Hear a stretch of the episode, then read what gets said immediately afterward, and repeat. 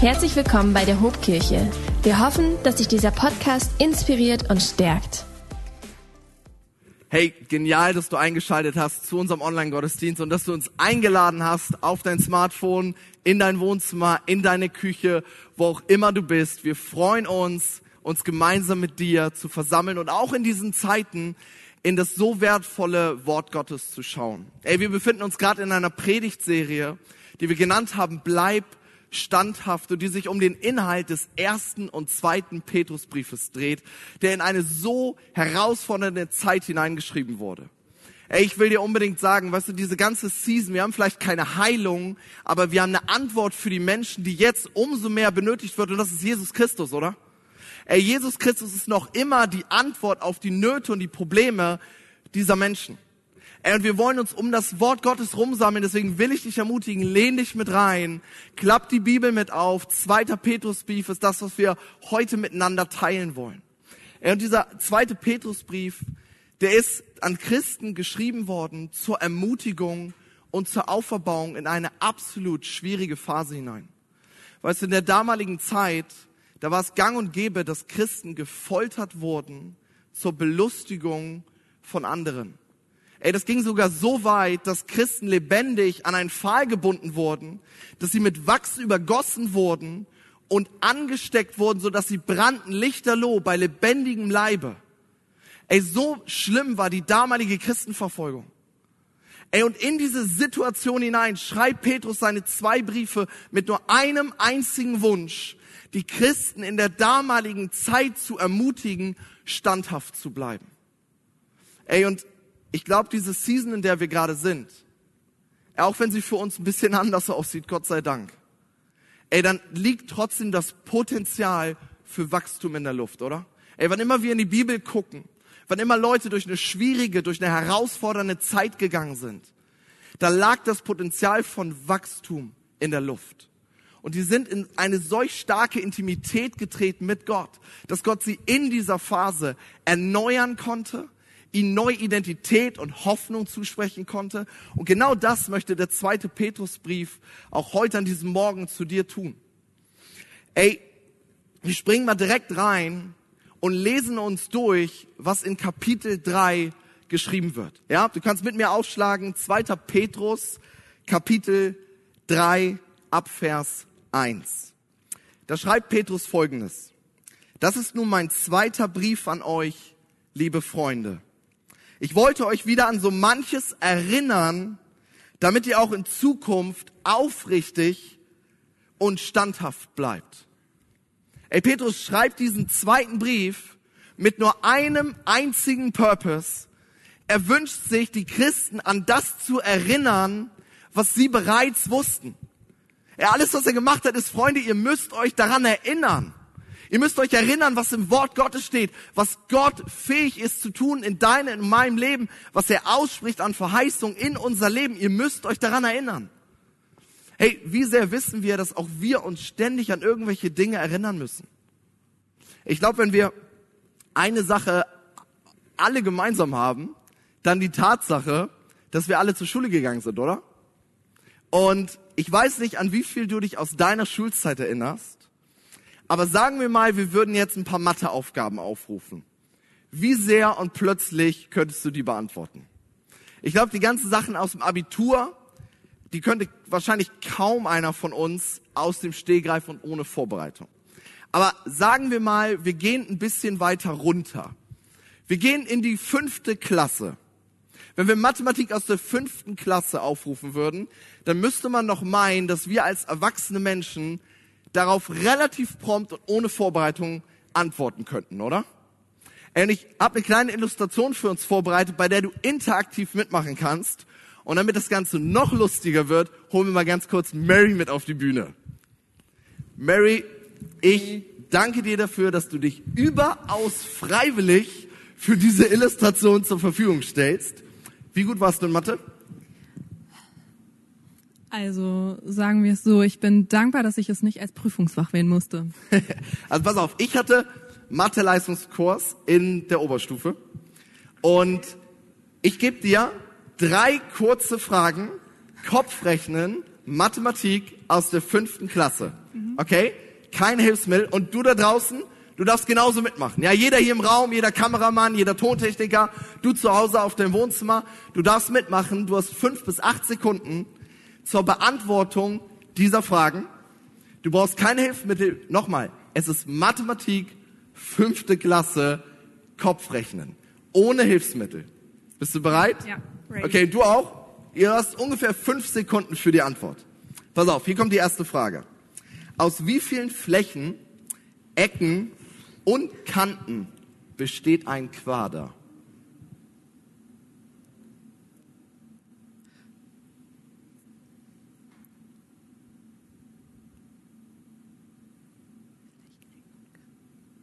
Sag mal, die Zeit ist um. Hast du eine Idee? Wenn nicht, macht nichts. Ich hatte auch keine Ahnung. 26. Pass auf. Versuchen wir was mit Shopping. Shopping ist vielleicht dein Ding. Wie viele verschiedene Reihenfolgen gibt es, wenn ich beim Einkaufen in vier Geschäfte gehen möchte?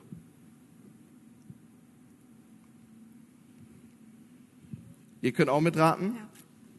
Vier Geschäfte, wie viele Reihenfolgen gibt es? Hast du eine Idee? Und? Eine. Nein.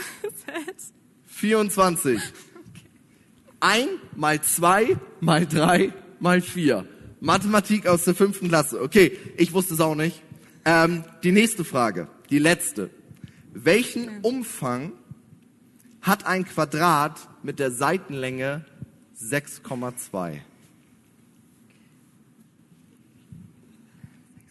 Können auch 6 sagen. Ein Quadrat. Welchen Umfang? Zwölf. Ja, ich höre hier ein bisschen was Richtiges. Die Rechnung ist relativ einfach. 6,2 mal 4 sind 24,8. Ey Yes. Mary, vielen, vielen Dank, dass du äh, geholfen hast. Du kannst dich gerne wieder hinsetzen. Ey, alles, was ich dir damit verdeutlichen wollte, ist, ich konnte diese Aufgaben auch nicht und ich hatte Mathe-Leistungskurs im Abitur. Ey, alles, was ich uns sagen wollte damit mit diesen Aufgaben ist, Dinge, die wir uns nicht immer wieder frisch halten, an die wir uns nicht immer wieder erinnern, auf die haben wir keinen Zugriff mehr. Ey, die können wir nicht wieder sofort abrufen. Ey, Mathematik, Kopfrechnen aus der fünften Klasse und ich sitze zu Hause in der Vorbereitung und lies mir diese Fragen durch, genauso wie Mary und ich hatte keine Ahnung. Ey, all das, was du nicht kennst, ey, das hat auch keinen Zugriff mehr auf dich. Und das, was Petrus hier eingangs macht, ist, er sagt, Freunde, erinnert euch zurück daran, was in Gottes Wort steht. Es ist ein lebendiges Wort. Und er möchte, dass es Teil unserer Identität wird. Weißt du, Verheißungen, die du nicht kennst, die können auch keine Kraft in dir hervorrufen. Die können dich nicht stützen, wenn es mal schwierig wird. Ey, weißt du, was ich als großes Problem immer wieder ausmache, auch in meinem Leben? Gerade wenn du schon länger als Christ unterwegs bist, du magst vielleicht manche Sachen kennen. Du magst vielleicht manche Sachen gehört haben, aber die Frage ist doch, wie sehr sind das Dinge, die tief in dein Herz reingefallen sind? Ey, manchmal sind wir ein bisschen so wie geistliches Wikipedia und wir können Dinge aufrufen, aber das war nie Gottes Plan, dass all diese Dinge nur in unserem Kopf bleiben. Ey, sein Plan war, dass es Dinge sind, die tief in unser Herz gepflanzt werden. Dass es Dinge sind, die uns auffüllen, die etwas mit uns machen, die uns emotional werden lassen. Dinge, auf die wir uns stellen können, wie auf ein Fundament. Hey, so oft steht in der Bibel, dass wir unser Herz bewahren sollen. Herr, über alles prüfe dein Herz. Bewahr dein Herz. Ey, Gott ist das Herz so wichtig. Weißt du warum? Weil seine Wahrheiten können nicht tiefer fallen als in dein Herz. Ey, das ist das, das ist der Grund, warum er das sagt. Ey, David schreibt in Psalm 37, er trägt die Weisung seines Gottes im Herzen und deshalb stolpert er nicht. Ey, was ist das für ein krasses Versprechen? Ich werde nicht stolpern, weil ich die Weisung Gottes in meinem Herzen habe. Ich will dir sagen, du musst und du sollst die Weisung Gottes, die Verheißung Gottes, das, was Gott über deine Identität als Christ ausspricht, die solltest du tief in dein Herz verankern. Ey, das sollte dich zum Weinen, zum Jubeln, zum lauten Rufen zwingen. Es sollte irgendeine emotionale Reaktion in dir hervorrufen. Ey, das sollte irgendetwas mit uns machen. Weißt du, es ist, es gehört ein bisschen zu einem geistlichen Prinzip, dass Gott Arbeit erst in uns tut, bevor er Arbeit mit uns tut. Ich habe gerade letztens einen kleinen Bericht über Wolkenkratzer gelesen.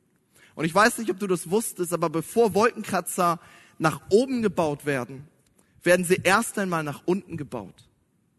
Ey, bis zu 200, 250 Meter in die Tiefe werden diese, diese Stabilisatoren reingedrückt, damit dieses Fundament stark genug ist, um diesen Wolkenkratzer aus, auf, ja, aufrecht zu halten. Ey, manchmal muss Gott mit dir erst tief gehen, bevor er mit dir weit geht. Und das ist das, was David als Psalmist hier sagt.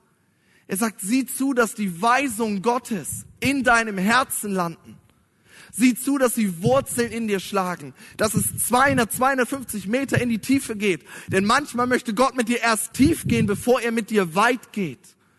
Und manchmal ist die Arbeit in uns so viel wichtiger als die Arbeit, die Gott durch uns tun möchte. Ey, das ist der Grund, warum, warum Petrus das hier schreibt zu Beginn des dritten Kapitels. Sagt, erinnert euch daran.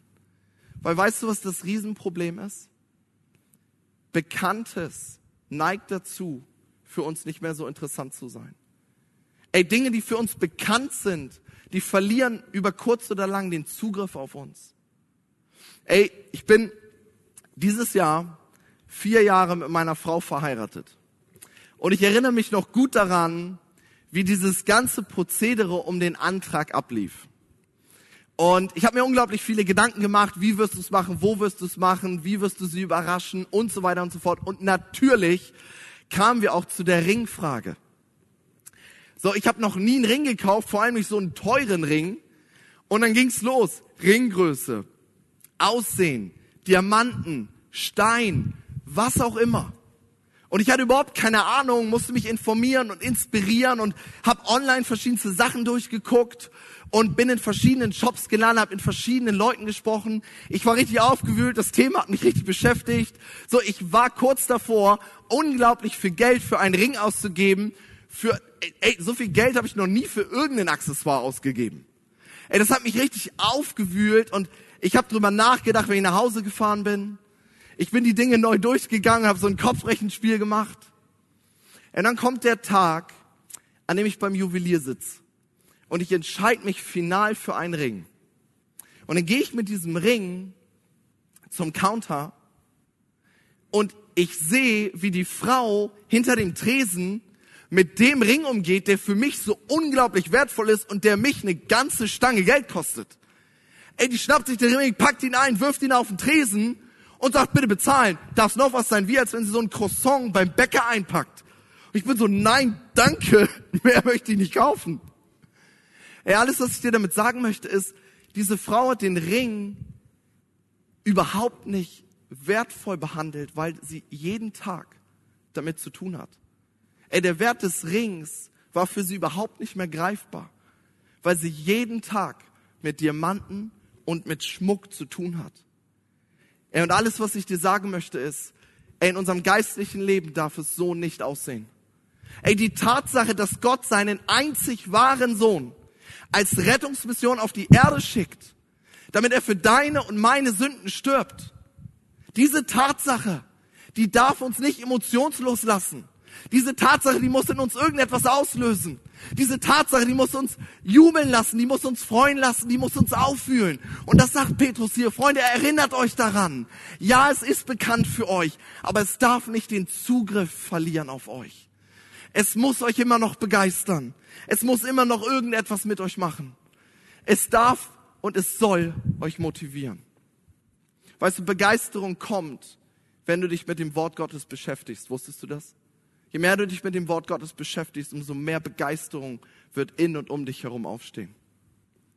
Ey, Gottes Wort ist immer noch kraftvoll. Daran erinnert Petrus seine, seine Leser in 2. Petrus 1 ab Vers 19. Dort schreibt er, umso fester verlassen wir uns jetzt auf das, was Gott durch seine Propheten zugesagt hat. Auch ihr tut gut daran, wenn ihr darauf hört und wenn es in euren Herzen behaltet. Denn Gottes Zusagen leuchten wie ein Licht in der Dunkelheit. Ey, was für ein geniales Versprechen. Bis der Tag anbricht und der aufgehende Morgenstern in eure Herzen scheint. Doch vergesst vor allem eins nicht, vergiss es nicht. Kein Mensch kann jemals die prophetischen Worte der heiligen Schrift aus eigenem Wissen deuten. Ey, was er damit sagt ist, all das, was in der Bibel steht, ist nicht die Überlegung von Menschen gewesen. Denn niemals haben sich Propheten selbst ausgedacht, was sie verkündeten. Immer trieb sie der Heilige Geist dazu, das auszusprechen, was Gott ihnen eingab.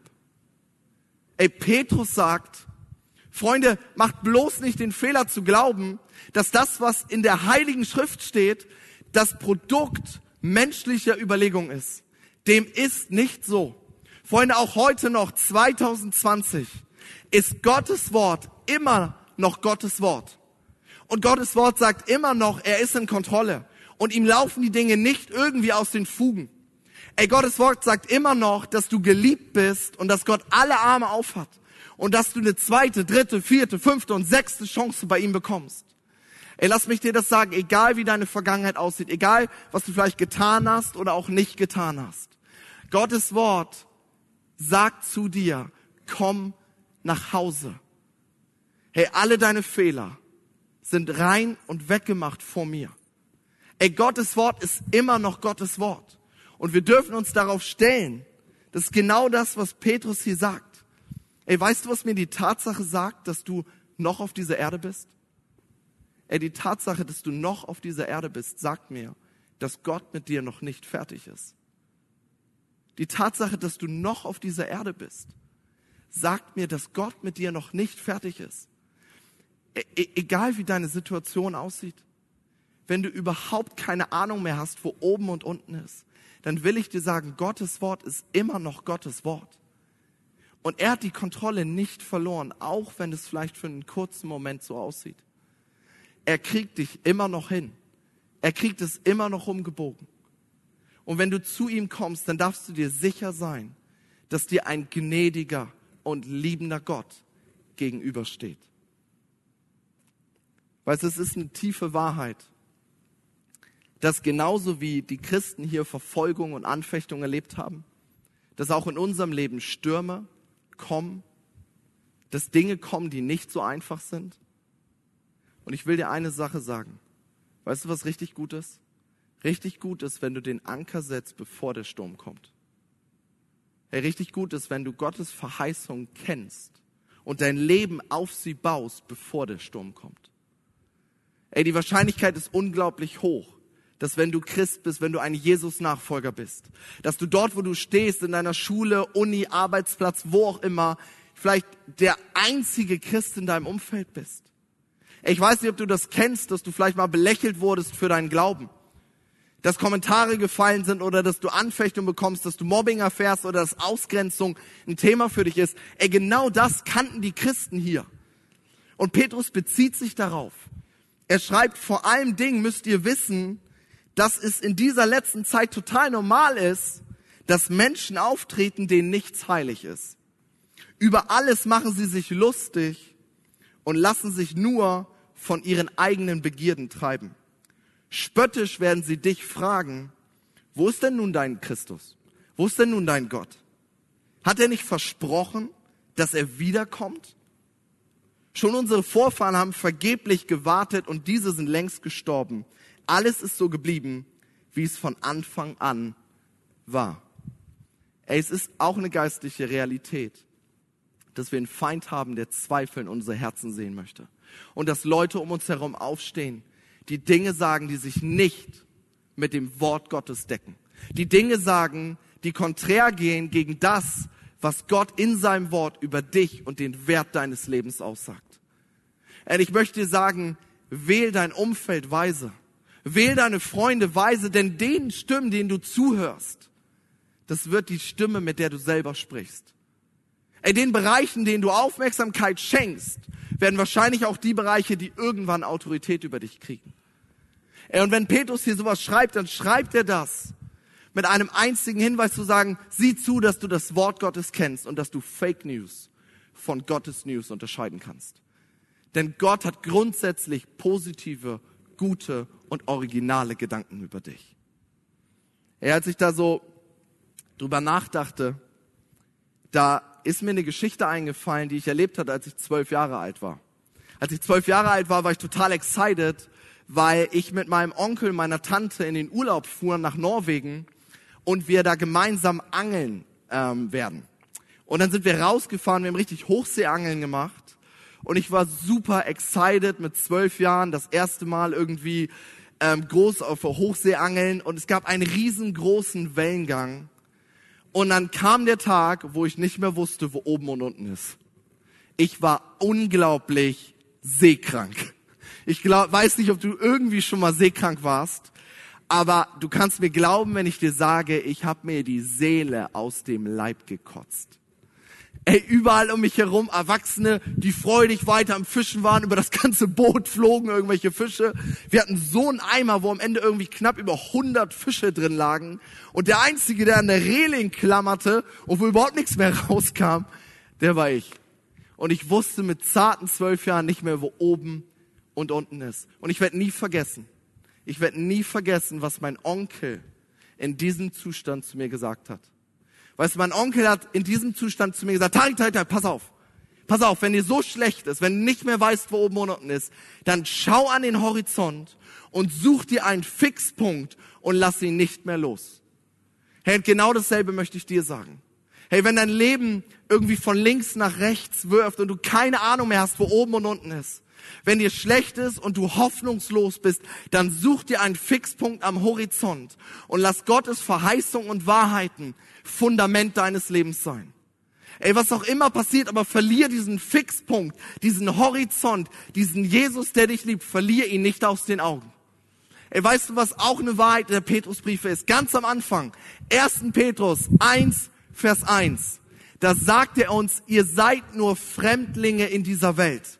Er sagt zu uns Christen, das hier ist nicht euer Zuhause. Ihr seid auf der Durchreise, ihr seid noch nicht final, ihr seid noch nicht zu Hause. Ja, ihr seid auf diesem Boot, was sich Leben nennt. Und es ist total normal, dass es mal links und mal rechts wirft, aber es ist nicht euer Zuhause. Es kommt eine andere Zeit, es kommt eine neue Welt, es kommt eine neue Realität. Erinnert euch daran, dass ihr nur Durchreisende seid auf diesem Lebensschiff und deswegen verliert den Horizont nicht aus den Augen. Vergesst nicht, dass es einen Gott gibt, der am Horizont steht und der euch mehr als alles andere liebt, ganz egal, wie deine Vergangenheit aussieht. Ey, genauso wie mein Onkel mir damals zugerufen hat, verlier den Horizont nicht aus den Augen, möchte ich dir zurufen, verlier nicht aus den Augen, worauf es wirklich ankommt. Dass es einen Gott gibt, der Himmel und Erde geschaffen hat und der in seinem lebendigen Wort über dich aussagt, dass du geliebt bist und dass er einen Plan für dein Leben hat. Ey, die Tatsache, dass du noch nicht tot bist, bedeutet, dass er mit dir noch nicht fertig ist. Behalt den Horizont im Auge. Gott ist noch nicht fertig mit dir. Und es gibt ein Finale. Es gibt einen Himmel, der jenseits dessen ist, was wir sehen. Petrus schreibt es zum Schluss in Kapitel 3. Wir alle aber warten auf den neuen Himmel und die neue Erde, die Gott uns zugesagt hat. Wir warten auf diese neue Welt, in der endlich Gerechtigkeit herrscht. Es ist eine tiefe Wahrheit, dass Dinge in dieser Welt existieren, die wir nicht verstehen und die nicht schön sind. Aber Petrus reißt uns so ein bisschen aus der Realität raus und er sagt uns ziemlich straight ins Gesicht. Tarek, mit deinen zarten 27 Jahren, du verstehst das vielleicht nicht ganz. Aber diese Erde hier, das ist nicht dein Zuhause. Wenn sich manches hier komisch anfühlt, dann vielleicht deswegen, weil du nie dafür designt, designt wurdest, komplett und final hier zu bleiben. Du bist nur Durchreisender auf dem Weg in den Himmel. Und vielleicht fragst du dich, warum es diese Zwischenstation Leben gibt. Ich liebe, was, was Petrus hier sagt, weil er beantwortet uns diese Frage. In 2. Petrus 3, Vers 9 beantwortet er uns die Frage, warum wir alle noch auf diesen perfekten Himmel warten. Und schreibt Folgendes. Wenn manche also meinen, Gott würde die Erfüllung seiner Zusagen hinauszögern, dann stimmt das einfach nicht. Gott kann sein Versprechen jederzeit einlösen, aber er hat Geduld mit euch.